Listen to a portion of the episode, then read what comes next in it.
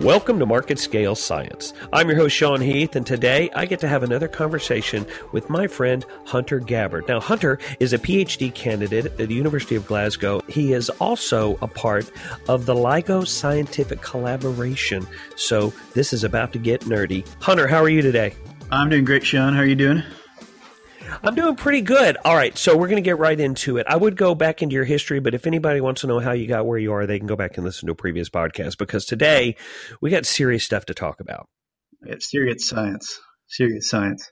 Hawaii is currently experiencing a rather severe natural event. They're having some volcano issues. Yeah, I've heard. I've seen that. It's on the news recently. Yeah, and so one of the things that I noticed through the through the last week or so is they mentioned that there are two different types of volcanic uh, eruption events. There is the explosive lava flying everywhere, coming, falling yeah. down from the sky. But then there is the creeping rock.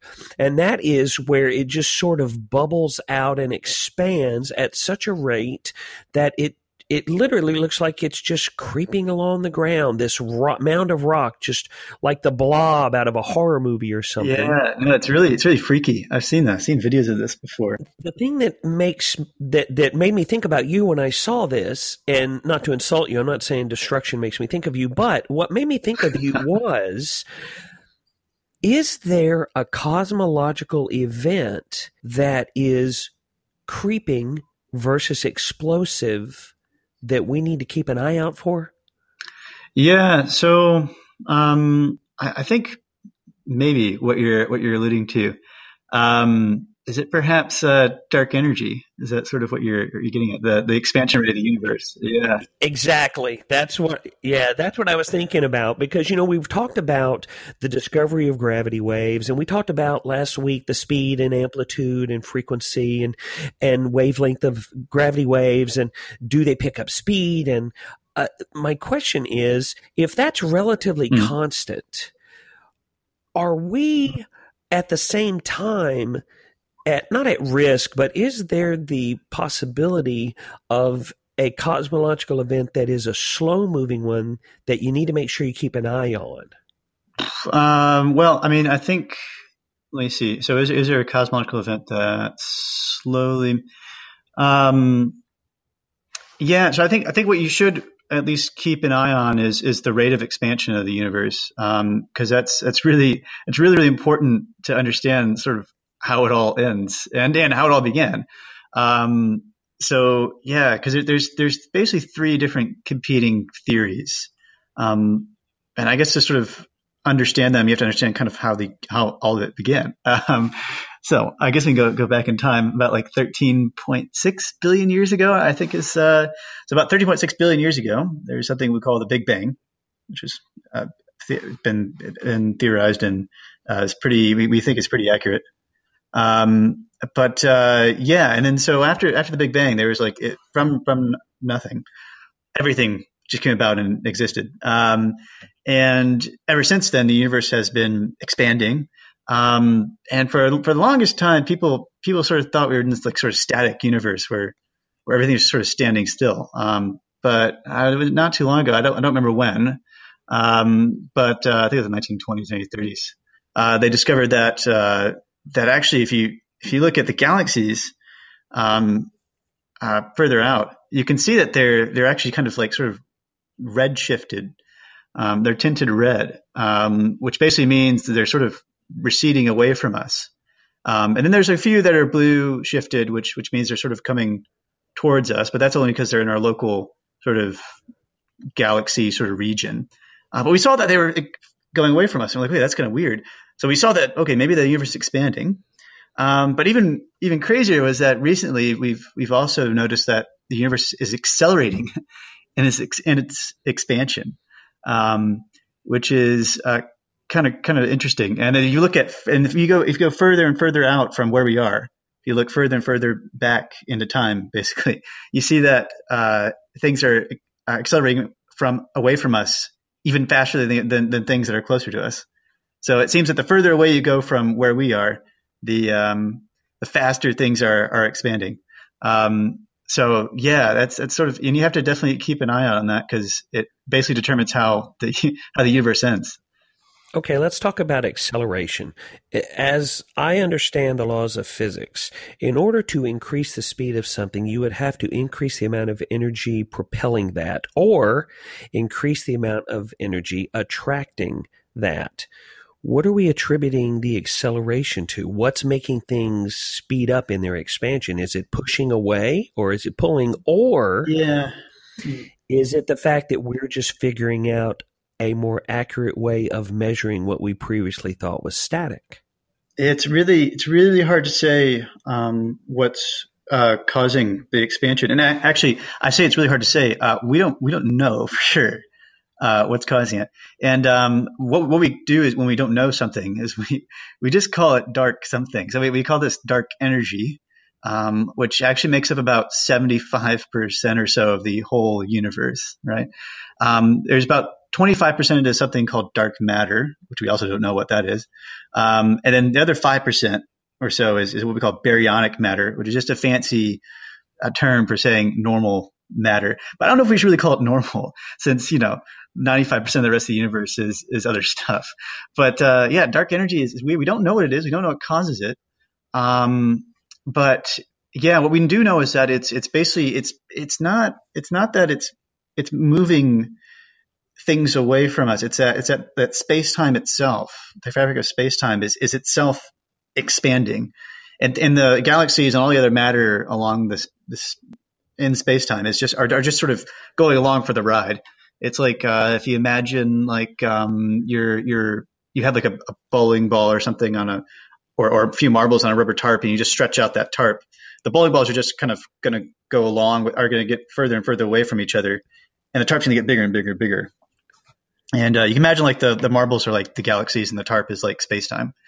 Um, but yeah, it's weird. And then there's a, the other thing is the other thing that makes up like 25% of the known universe is uh, is dark matter, which uh, again we don't know really what it is. Um, some people have there are some theories out there, but the its main function is to sort of keep everything together. Um, and the reason we know it exists is because um, if you look at like um, how fast galaxies are, are, are spinning and rotating around, what you see um, is something strange.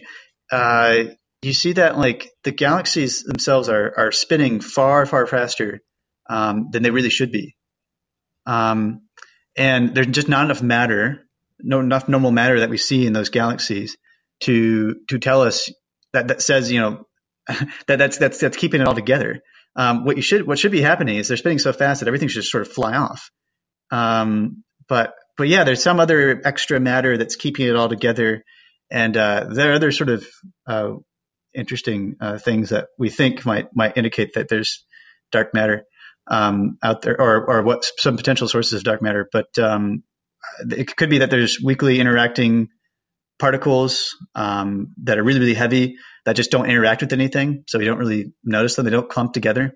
Um, maybe that's a potential source of dark matter. Uh, perhaps like uh, primordial black holes, which are black holes from the very beginning of of the universe that are just sort of flying around out there. But we, we probably don't think that's probably not it, um, because there need to be. We would probably see some indications of this because you need a lot of black holes in order to account for all this extra mass, and you know it's pretty likely that you'd see some sort of gravitational effects from from all these extra black holes flying around. So yeah, we don't really know. There are some good theories out there, but uh, I mean, the next person that can figure that out, I mean, you get you get a Nobel Prize. So I would uh, you can go at it, go at it, Sean, and give it a go. I don't know. well, when we talk about and when we talk about an expanding universe, we're not talking about in a single plane. We're talking about in all directions, in all times. At every moment. Right. Right. Yeah. So so as is there a possibility, I guess, that as the universe expands and this space time continuum TARP, mm. which is the example we're going to use right now, as that stretches, is there a chance it gets to its limit of elasticity and then that's when it contracts? I I don't I don't think so. I don't I don't know if there's like a limit to that. Um, yeah, it's um, hmm.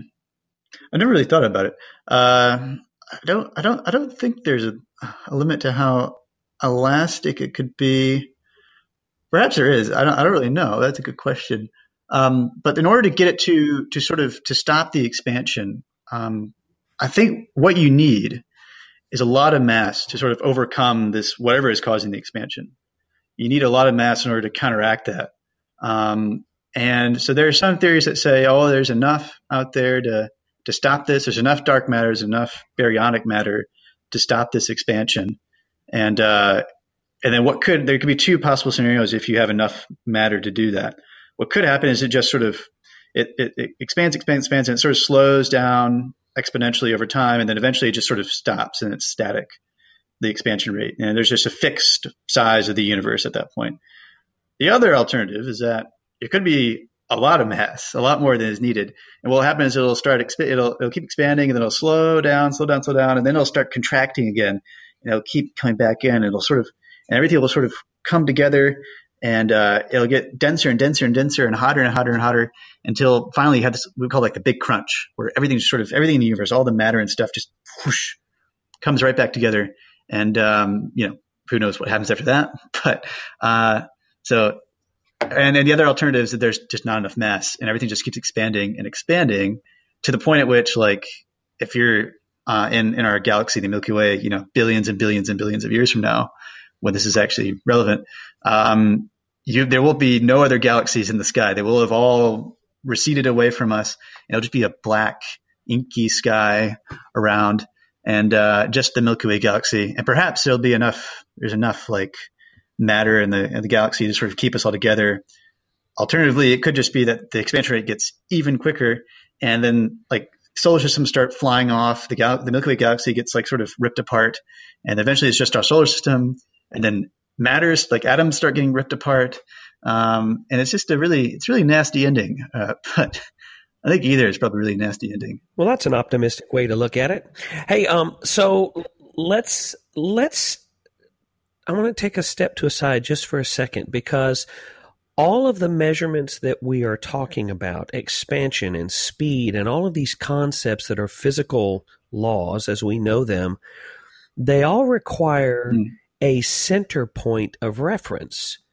Do we currently calculate all of our cosmological measurements with their perspective to Earth as the static point that we measure it from? Well, so when you're thinking about like the um, the uh, so one thing you can sort of use as a reference is say like the speed of light, right?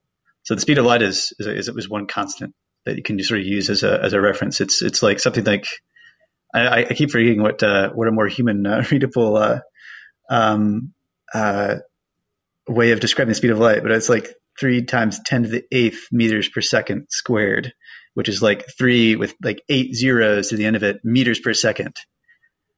Uh, and uh, sorry, meters per second squared. That's like the the so it's like just it's it's an it's it's really crazy number. But yeah, so that's one thing you can maybe use as, as a reference. Um, in terms of like the expansion rate, uh, it's easy to sort of think about like everything's sort of expanding away from us from just our point of view. But it's actually it's kind of you have to think of it more like a like a like a um, a, a raisin uh, bread sort of scenario, where like say you have like you're trying to cook some bake some raisin bread. Um, why you do this I don't know because I don't really like raisin bread uh, personally. But uh, say you're like cooking you're baking raisin bread and like you can imagine the raisins are like the the galaxies or something, and the bread itself is like space time. It's it's that like as the bread gets bigger and bigger and bigger, the raisins themselves start to get further apart from each other, but they're not actually there is no like center of the of the raisin bread. same as like there's no there's no real center of of the universe. It's just it's just sort of there. It's um it's uh yeah, it's really really hard to imagine. Yeah. Could you extrapolate though? If you mm. can measure the rate of expansion of an object, mm. couldn't you reverse that calculation to gauge the rate of the contraction in order mm. to calculate where the actual center of all of these expansive objects originated? Yeah, so that's a really good question. Um, and yeah, I really, I really like the question. So it's like, um, so the thing is that um, uh, when so when when the when the universe began in, in the Big Bang, there wasn't like there wasn't a point at which like space time began. It was that there was there was basically nothing, and then there was space and time. So what that means is that before that there there was no like concept of time or space. It, it just didn't exist, and then all of a sudden the concept of like time and space sort of came into into being all at once. Um, so there was there was there really was no point at which it started. It just it just began. Um, it's it's yeah it's uh, and it's a really really mind boggling thing to try to try to imagine. I've never really I thought of a good way to try to picture it. Um, I think the be- the best way I can come with is the raisin bread example. It's it's that like there is really yeah it's hard it's hard to explain. It really is, but uh, well, if we could do the calculations in reverse, for example, you could track those raisins back to the specific vine where it was a grape, theoretically. Sure. Yeah, but you have to like sort of also um, you have to think four dimensionally uh, too. So it's like um, it's it's really hard to make the like the analogy like in, in the case of like a a raisin with like a stem where it's like basically kind of like a two dimensional sort of sort of analogy, it's, it's a bit it's a bit like more difficult when you start thinking about like all these extra dimensions and, and whatnot. And um, and uh, yeah, but you can you can look further back. Like the closest we can look back towards the beginning is something called the uh, cosmic uh, microwave background radiation. Um, and that, that was actually that was found by like some guys I think that were uh, working at um, Bell Labs or, or something, and they were they were using like some radio array, and what they saw is like these weird. When they looked up at the sky, they saw these like um, spots of like activity in the sky, and they thought this was kind of weird. Um, and it ended up being like the basically the afterglow of the Big Bang. So some like few hundred thousand uh, years uh, after the after the beginning of space and time itself. And um, but that's about I think as far back as we can really look. Um, it's possible that you could so using say gravitational waves from the very beginning of like space uh, near the near the near the Big Bang. Um, you could you could use gravitational waves made to look a little further back than you could using the cosmic microwave background radiation. Um, how far back I don't I don't quite remember, but it is like when when space and time sort of began, there was these like these sort of um, uh, there, there, there, there are these sort of ripples, these gravitational wave ripples from like uh, from from that expansion phase. Um, so yeah, it'd be kind of cool if you could if you could do that. It'd be really, really difficult, but uh, people are looking at this right now. So we're talking about expansion. I want to flip the script a little bit and talk about convergence. Let's move in a different direction. We're coming up on the one year anniversary mm. of the first detection of a black hole merger. Which black hole wins? In a merge, does the larger black hole that's less dense pull the smaller black hole towards it, or does the smaller black hole have a stronger, like, there has to be some sort of equilibrium, but ultimately one of them is stronger gravitationally than the other, right?